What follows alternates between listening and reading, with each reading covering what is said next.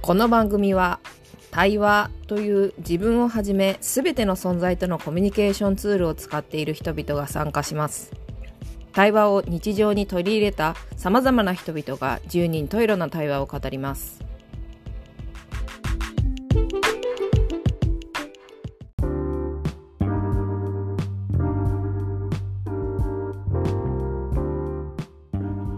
対話でラジオサポーティッドバイよっチャンネル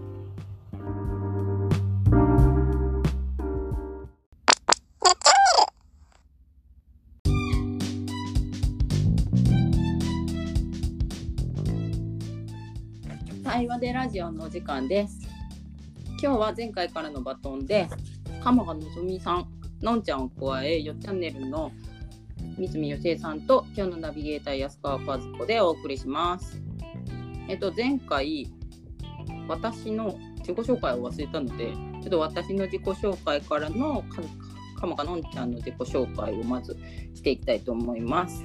じゃあ、私、安川和子の自己紹介なんですけど、あ布ナプキンとふんどしパンツを販売していて作って販売していてでこの対話の対話人人の体の声を聞くっていうことをしているのと助産師さん応援妄想助産院海の輪っていう名前でその海の輪の代表をしていますじゃあえーっとのんちゃん自己紹介お願いしますはい、こんにちは。鎌賀のぞみです。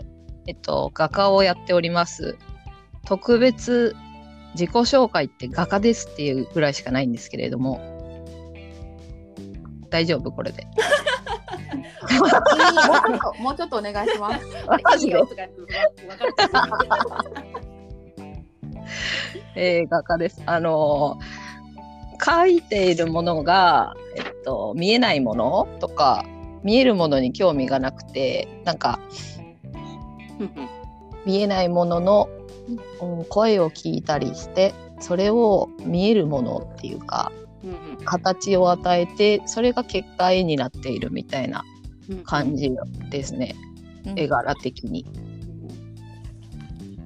エネルギーとかそうエネルギーとかそういうものですね。普通の絵も描いてきましたけど、かれこれ25年以上絵を絵絵しか描けない人間です。いいね。いいね あとはなんだ興味があるものに手を出すのでいろいろと固定固定でいろいろできるけれども、うんうん浅く広くな感じですかね。表現に関することは好きです。うんうんうんうんでもオタク気質っていうこういろいろな面があるね、のんちゃん。はい、いろいろあります。うんで 今日これは4チャンネルので対話でラジオっていうことなので、えっ、とよまずのんちゃんの対話との出会いから教えてください。はい、私の対話との出会いはもともとベースが植物とか物とか多分風とかなんか自然と喋るっていうのが普通だったんですね子供の頃から。でそれが普通だったから別に特別あれもなんかなんだろうななんかなんかが多い あのえっとね緊張しているね。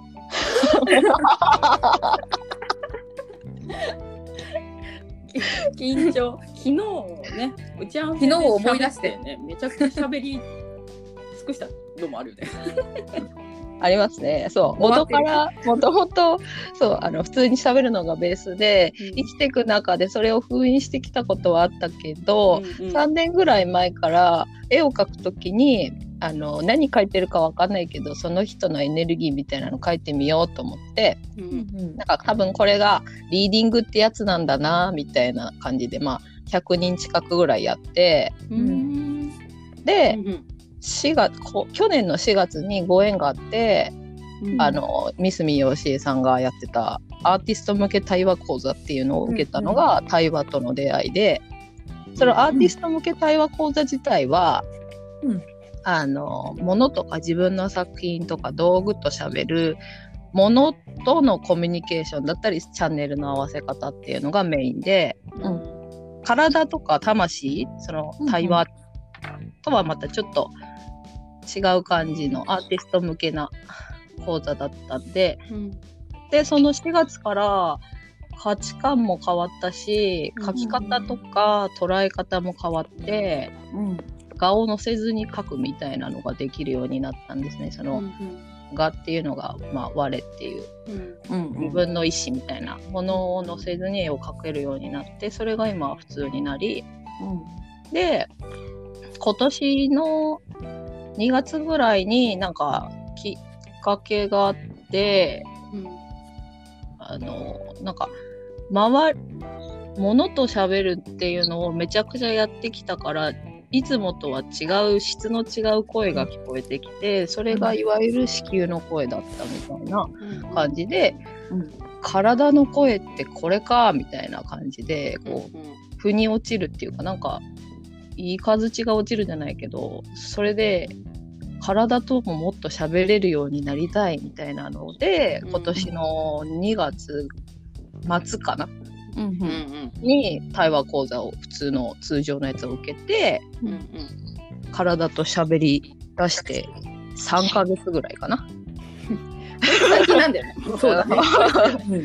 だから対アーティスト向け対話講座を自体は体と対話歴は1年弱ぐらいです。うん出会ったのもあれだもんね。まだ1年ちょっと、1年半か。1年半ぐらいでよっちゃんと出会って、そこからの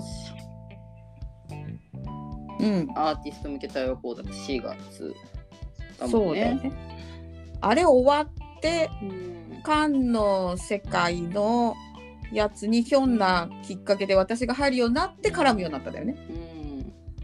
まあ全部ヒョンです。本当にひょんです、でそこからカードをよっちゃん、よっちゃんね、のんちゃんが描いたチャクラの絵を、うん。そうですね。カンカードもいわゆる対話からですね。そうだね。書き方もその時に途中アドバイスしたりもしたもんね。どういうアドバイスしたの？あののんちゃんが自分のうんとなんだろうね見えない世界のものが見えるんだけれどもそれを一回全部体の中に入れてそれこから表現するっていうことをやってたからやるたんびに辛かったんだよね。特にあのチャクラの絵を描いてたもんね。そのそ描きながら自分を整えられちゃうっていうのが結構辛くて大変だったんだよね。う吐きそうでした。そうそう。そうだからそれを聞いた時に相談されてあ、えっと、見えてるんでしょって。見えてるんだったら見えてるままに風景画として描けばいいんじゃないのっていうアドバイス。そう。うん。そうじゃんってなって。うんうん。でそっからもりもり書けましたうね。んじゃあその4月の対話向けアーティスト対話向けアーティスト向けの対話講座でまた価値観が変わってその「観の世界」っていうイベントの絵を描くイベントのチャクラの絵を描き始めた時のこのよっちゃんの対話としてのアドバイスからまたちょっとのんちゃんが価値観が変わっての2月で体の価値観価値観捉え方が変わったっていうなんか段階的に変わってった。そうですね。なかなか結構そのキーポイントじゃないけど分岐点みたいなのは覚えてますね。うんうんうんうんどういうふうに変わっなんだ書きやすくなったとかさ心地よくなったとかなんかえっとね対話で多分その対話をして書いてるっていうような意識的なものじゃなくてもう当たり前に対話が全大前提にあって書いてるっていう形になってるので今は。うんなんて言うんだろうななんか対話で書いて顔何を喋ろうとしたか忘れました。あるよね。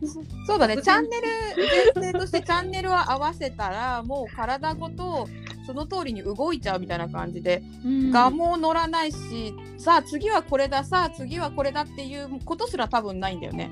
はい、ナイスフォロー。うん 見て見ててそういう風に伝わってきました。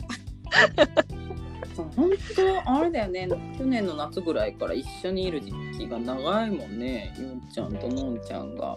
そうだよね必然的に一緒にいないと作業ができないこととかも多かったし、うん、でなんかこうほなんちゃんもよくわからないままこう、まあ、ほら言葉で聞いてうんぬんじゃなかったからさ隣で解説するみたいなことしてたよね。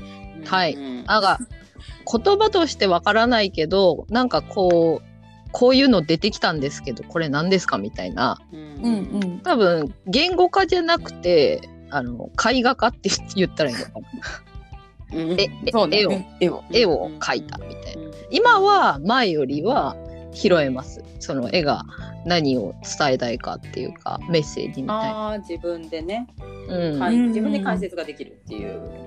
ことでもそれってやっぱ体の声がちゃんと自分の肉体の声とかも聞こえてきたりとか会なんだろうねそういうのもあるのかなとは思うけどね。わかんないですっていうこうな全部丸投げでやってた感じが自分の中もなんていうかなもう一回通るようになったっていうかさうんうん感じることはできるようになってきたよね。うんかなりね切りますね。あの対話でも多分なんだろうな見る位置とその声の種類みたいなのがあるなっていろんな声が聞こえるようになって思いました。その自分のか軸をちゃんと取れるようになって対話で。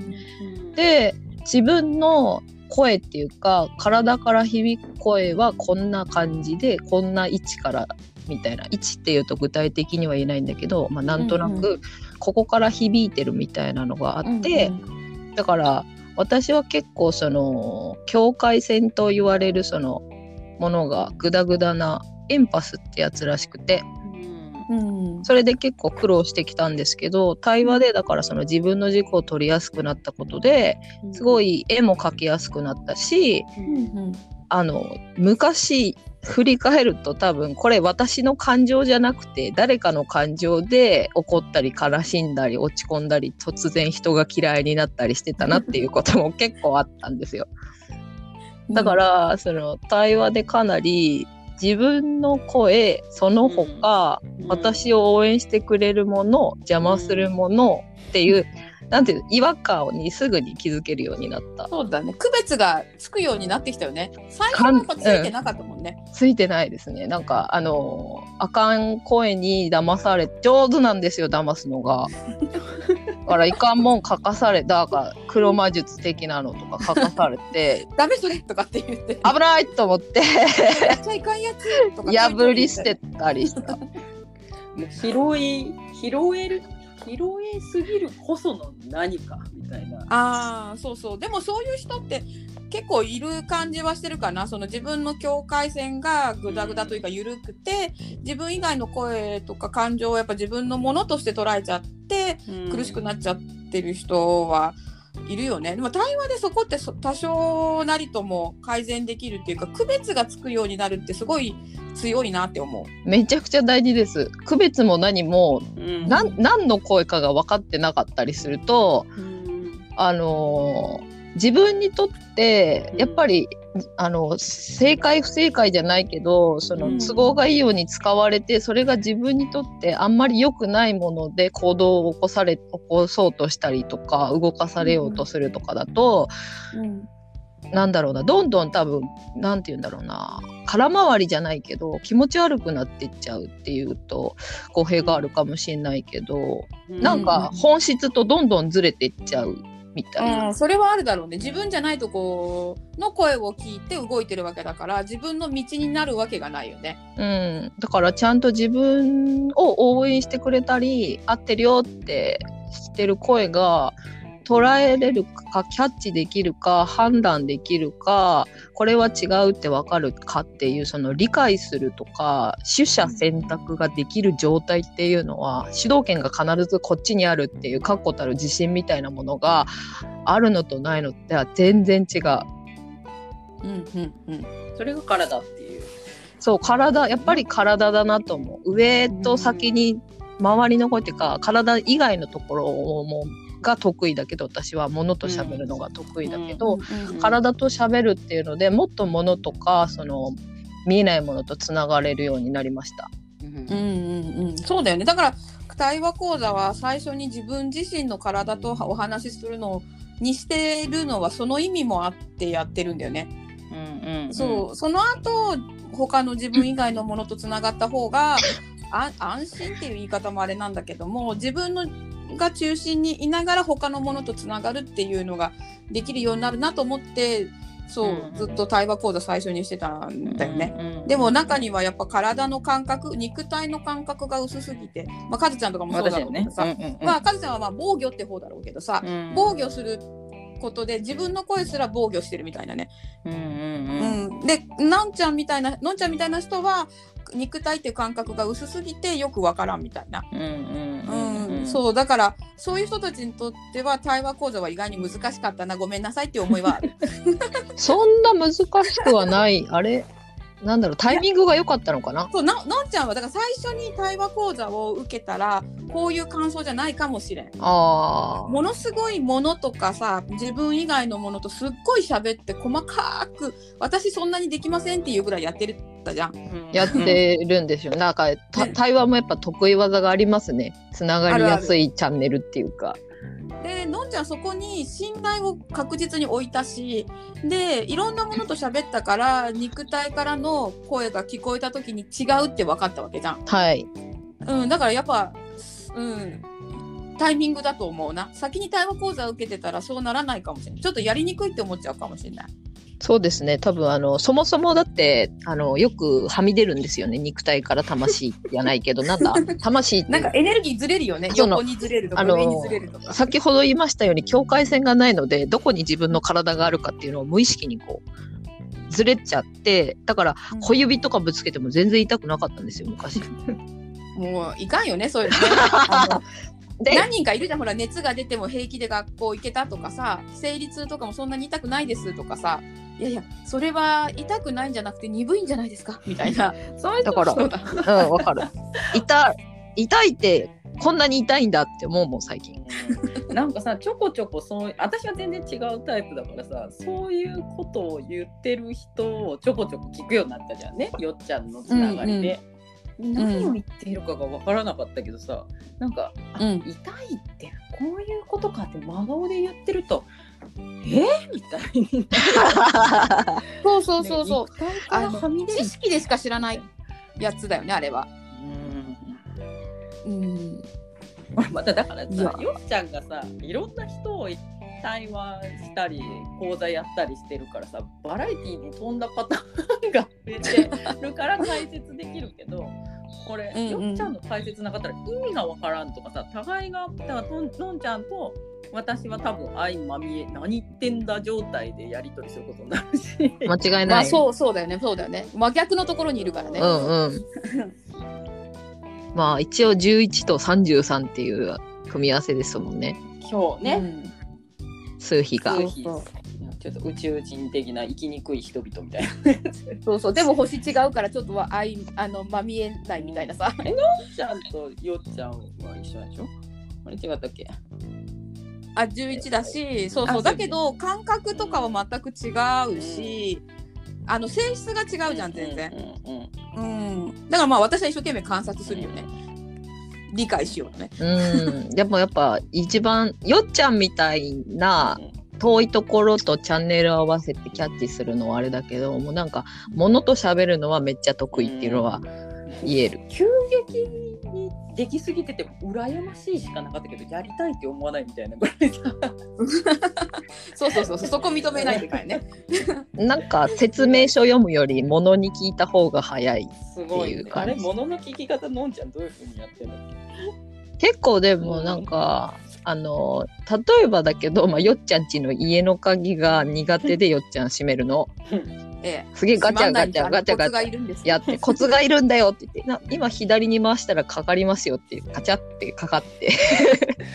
左に回ってって言ってますみたいな。すごない。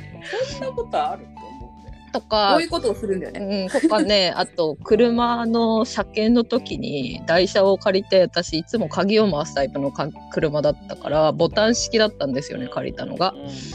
で全然分かんなくてうんテッパったんですけどあそうか聞けばいいんだと思って「あなたはどうやってエンジンをかけるんですか?」って言ったらボタンを押しながらエンジあのなんだっけあブレーキを踏みながらえあのボタンを押すんですよって営業者だなって思いました。言い方と思うよね。それって何？こ声的に聞こえるの感じるの？イメージなの？なんか声なのかな？物が一番私の近くにある感じする。物の声が。なくし物とかも「どこですか?」みたいな「今どこにいますか?」みたいな。拗ねてたりとかすると聞こえないですよやっぱり物が。プーンってな。だから投資能力とは違うってことだよね。だからちゃんとあのもしもしって電話してる感あじね。そうですです。だからトランシーバーかな。落ちてる財布の場所とか財布を落としたりして「どこにいる?」みたいな。だからすねてると出てくれないみたいな。そうそうそう喋ってくれない。中身は無事ですか？みたいな。だからちょっとこれを聞いてて うわめっちゃ便利やんって思った人は、さっさと真似するときっとそういうタイプだよね。あそうそう真似絶対そう。絶対素直ででうん。素直の次に信頼できるかっていう。あるあるそれだね。のかな。だってガソリンがあの一つしかないけどここまで行きたいんだけど行けます？余裕ですみたいな。帰りに入れてみたいなそういう会話とか用心私それで入れちゃうタイプ そうは言ってもさとかって言って入れちゃうっていうね。あまあ物と喋るのがめっちゃ得意ですね本当に。ねすごいよね。それを使ってね、絵えでも描いてるってところが大きいのね、今。ね。質が全然違いますけどね物とやっぱり。うん。なんか声じゃなくてうん。体体を直接使ってくる感覚っていうとわかるかな？なんか目があった絵の具とうん。絵の具を使うとか筆を使うとか、次はこれをするとかこの水はちょっと濁りすぎてるからバケツかあの水変えてくるとか、勝手に体が動く感じ、便利だよね。便利っていうか、だそだから画がなくなってくる。そうですねだからうんうんえっとねなんか抗酸力だなって思うんですよく言うよね、うんこれ。本当諦めるとか降参とか、ね。でも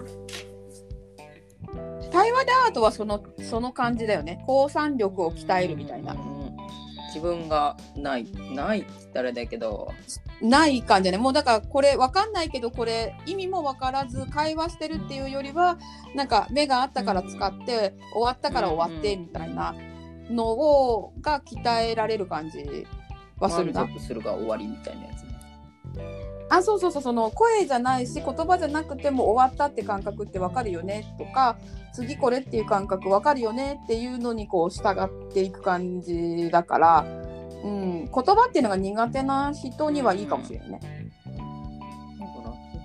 何でも対話だとは思います、うん。なんか。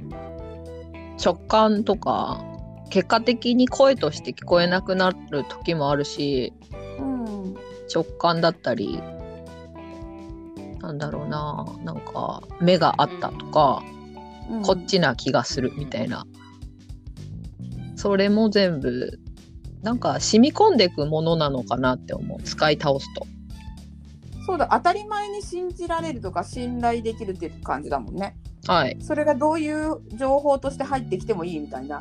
そこは広い自分の方がオープンになってる感じ。うん、あとめちゃくちゃ日常に使えますしねうん。昨日は旦那が何食べたいか体に聞いて 旦那の。旦那の体に聞いてそうそうそうそう。メニューが全然本当に嫌いなんですよね 献立考えるのが。うん。だから旦那の体に聞いたら大根の煮付けの厚揚げが入ったやつ厚揚げが食べたいみたいな。分かった。なん。てね、のんちゃんめちゃくちゃフル活用してるよね、だよね。そうそうそうそう。かつだからいろんな人にさほら対話講座受けた方がいいよとか絶対対話やった方がいいでいいよとかでずーっと言ってるもんね。だって便利だもん。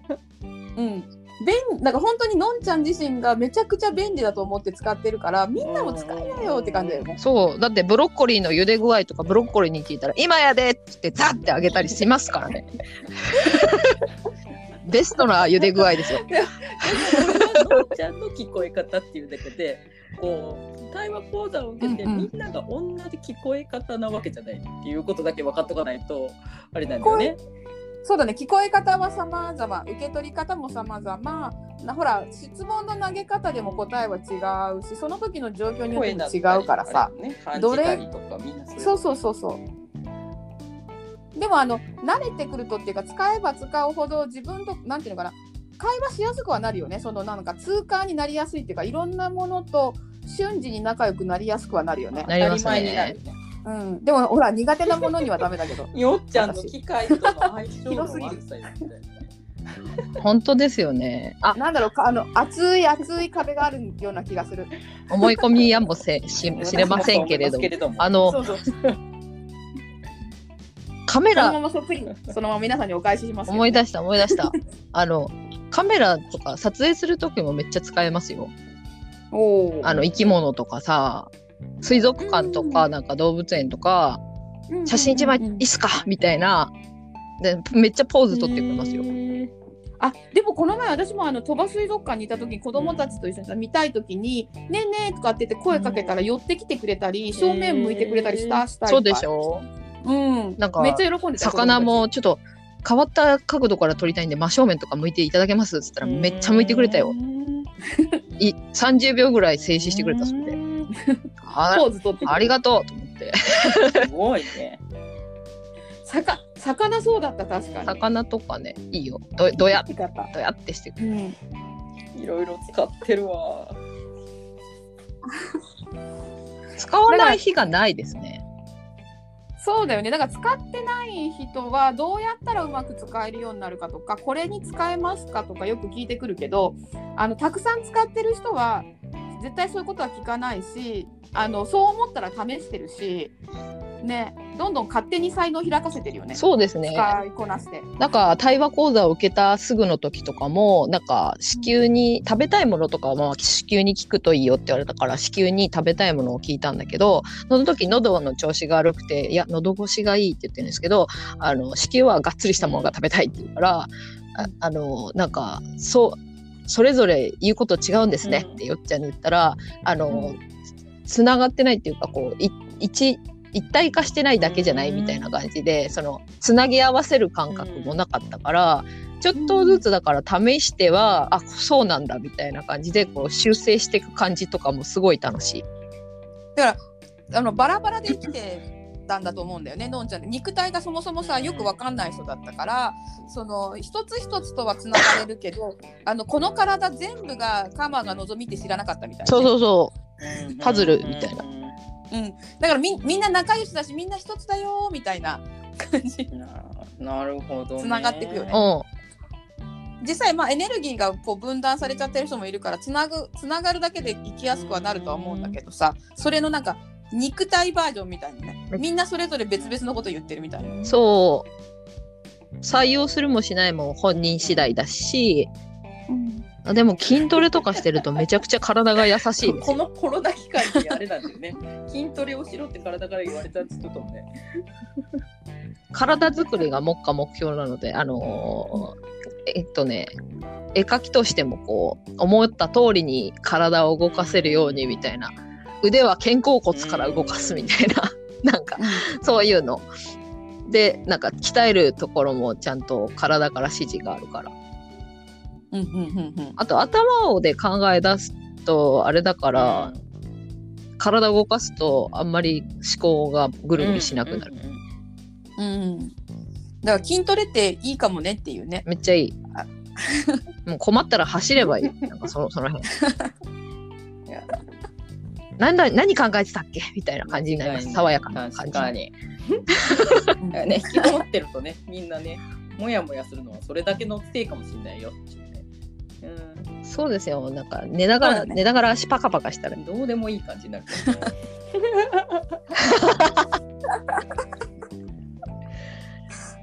いやでも本当に日常に使ってなんぼだと思いますよ対話は。うん。ねえ確かに実際使った人をそうやって日常に使ってる人は絶対そう言うもんね。なんか対話がない生活なんてもう考えられないみたいな感じ。うん。音声が乱れておりますね。ちょっとあの いろいろとできるだけ切っといていただけるといい感じだけどここ切りませんよ。切っていただきたいわ。そんなこんなでも多分30分ぐらい経ちますけれども。そうですね。早いね、あっという間なんだよね。うんそうなんですよ。30分ってあっという間なんですよ。足りないですよね。うん。最初の15分の全然のエンジンのかかってない感じですよ。じゃあ15分切ってもうもう15分喋ればいいのかになっちゃう。うん、ちょっと編集が大変なんでね。嫌ですね。じゃあもう15分ウォーミングアップしてから始めればいいのか？いや、本番だって思うと結局緊張するから先ほどのようになります。じゃあ一緒だね。はい。こんな感じで、こんな感じでどうですか？やっぱね、このね数比11同士の会話がね、だんだんね、ちょっと数比33を入らなくなってくるっていうことね、この昨日のやる気のなさがあったりとかしてね、こうわからないとか言ってたりとかする。なんか細かい探求心があるよね、二人はね。うん知りたいんですよね。まあそれはあるかな。そういう人、うん。ちょ締めようと思ってるんだけど、締め方がちょっとやっぱりわかんないな。